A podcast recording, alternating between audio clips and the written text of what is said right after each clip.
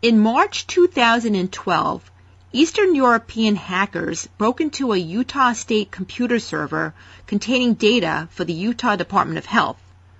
The incident compromised the data of 780,000 individuals, including the social security numbers of 280,000 people. I'm Marianne Kolbasuk McGee, managing editor of Healthcare Info Security. Today I'm speaking to Al Pascual, a security risk and fraud analyst at research firm Javelin Strategy and Research. Al has studied the Utah breach and will discuss the findings from his research, including the costs involved with the incident. To start, what was most striking to you about the Utah breach in terms of what happened? Well, it's an interesting thing. When looking at the cases, we actually covered a variety uh, of breaches. And looking at the Utah case uh, in particular, um, what we saw was that the individuals responsible weren't I guess they weren't very sophisticated, right? The best way to put it. They um, they were easily traced back to their origin, and their success really depended on probably guessing a default password. So these weren't top of the line hackers, and they walked away with so much valuable information that it's striking. Al, you've studied the costs involved with this breach. Give us a rundown. Well, the the costs are really driven by the type of information that was breached. So beyond the half a million uh, pieces of personal information, such as name or address, there were 280,000 Social Security numbers that were lost.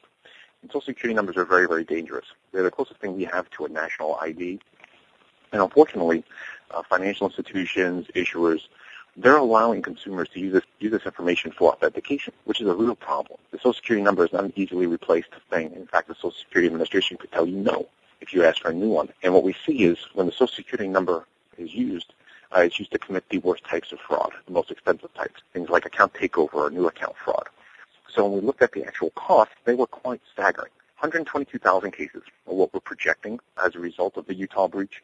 Those 122,000 cases represent $405 million in total losses that will occur as a result of fraud. Uh, of those uh, losses, consumers will be on the hook for about $95 million or so. Uh, and that's not all fraud loss. Uh, for them, there's also additional costs such as taking time off work to uh, file police reports, securing a lawyer, getting um, child care services for when they you know, need to go to court or need to go see the police or you know, deal with the issues. So there are a lot of costs that are going to be passed on to the consumers because of this. In addition, on average, in total, it's going to be about two and a half million hours resolving this fraud.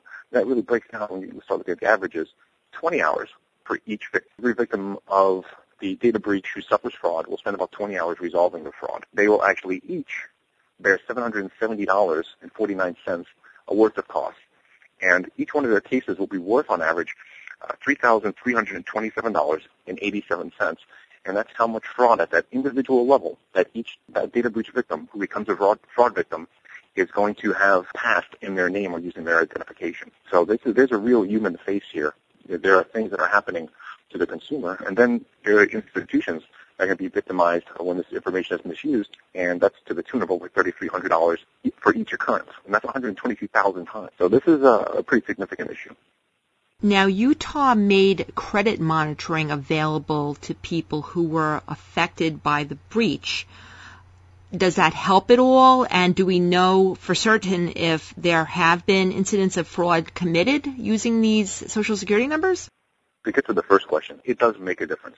Now, not every uh, type of identity protection or identity theft insurance or credit monitoring is created equal. Those differences between depending on who's providing it.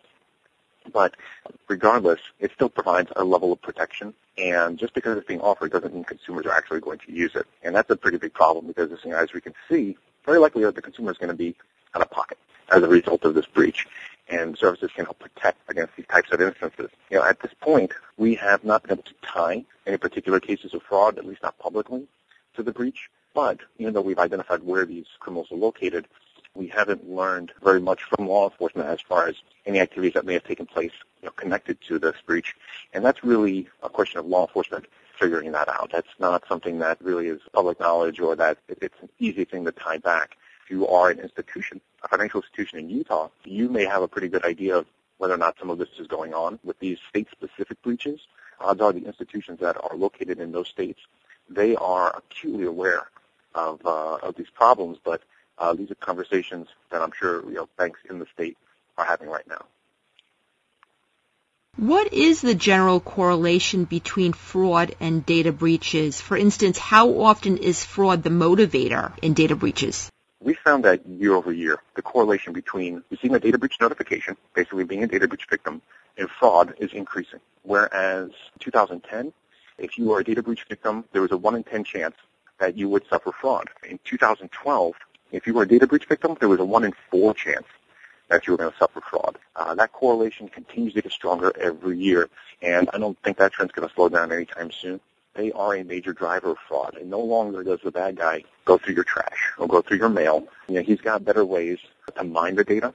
He's got better uh, ways to figure out what's valuable and then to sell it. He's got a willing audience. And uh, there's a lot of value for the bad guys when it comes to data that's lost in a breach. So they're monetizing it. They're using it for fraud, and we're seeing some strong evidence of that. You spoke about the potential cost to consumers related to the breach. Any estimates on what this is going to cost Utah in terms of responding to the breach? There have been some estimates. Between two and ten million dollars seems to be the, the range, which is a pretty broad range. But when you really think about it, two million, ten million, when you compare that to the total amount of potential fraud that's going to result, four hundred and five million dollars, two to ten million dollars is the state of Utah getting off very, very cheap. Now, people of Utah should be proud of the fact that the state went out of their way to deal with the problem after the fact. They did have an issue. Uh, I believe there was a USB drive that was lost, but you know this particular problem, what caused this? Some heads rolled. They did what they did a lot of things that they should have done beforehand. Unfortunately, you know that it, again, it's only ten million dollars. We, we're talking nearly a half a billion dollars in loss that's going to result. You know, that's the real number. You mentioned the USB drive. That was a subsequent breach that happened after the hacker incident. Is that correct? That is correct. Even though in, in that particular case, I don't believe that they proved that the information was actually purposefully used or taken uh, in the, the larger breach. Uh, we know that someone actually went on went ahead and pulled the data or gleaned the data on purpose. So there's a difference between those two cases. You know, that's that's something that should be noted. You mentioned Utah being fairly responsive in terms of the way they reacted to the breach in terms of uh, notifying consumers. How did they notify consumers? Uh, they actually did quite a few different things. The, the CTO resigned, but in its place, they added a health data security ombudsman, someone who's going to help coordinate staff, really empower and educate consumers. They added a uh, they also added a service called Iris to allow consumers to get more information. Basically, a place that they can go to learn about fraud trends, to report any fraud issues. The, the state has added staff, privacy staff, security staff. They've committed additional resources.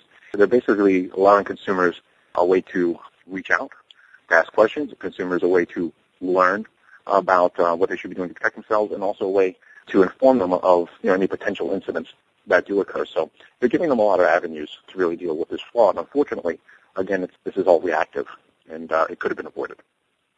So is that where a lot of the cost comes to the state itself in terms of the response to the breach? Yeah, the, the response to the breach and adding those systems and adding those tools and staff, uh, and of course having to offer that uh, credit monitoring. They initially offered it for one year, and they just had you know up it to two. And to be honest, with something like a Social Security number, which really doesn't have uh, any kind of shelf life, two years is, uh, to be honest with you, hardly enough. Under HIPAA Omnibus, the breach notification rule changes. There is going to be an elimination of the so-called harm standard, which took into account whether an incident would cause reputational or financial or some other harm to individuals. Under the new notification rule, how do you think incidents like this will change in terms of how they're reported to individuals? Do you think the case of Utah would change at all in terms of how the incident played out and how individuals were notified? Uh, I don't necessarily know if that's the case. When it's an interesting contrast. When we looked at breaches that occurred within a state agency or a federal agency and breaches that occurred within private enterprise, there was a stark contrast in the level of transparency. Government agencies tend to be much more transparent and open about what had occurred. Uh, they were very quick to notify, and they were very quick to update notifications. Whereas private enterprise was cagey, I guess is probably the best way to put it. Most of what we find is very speculatory. There are some pretty heavy contradictions even among business partners as far as what went on.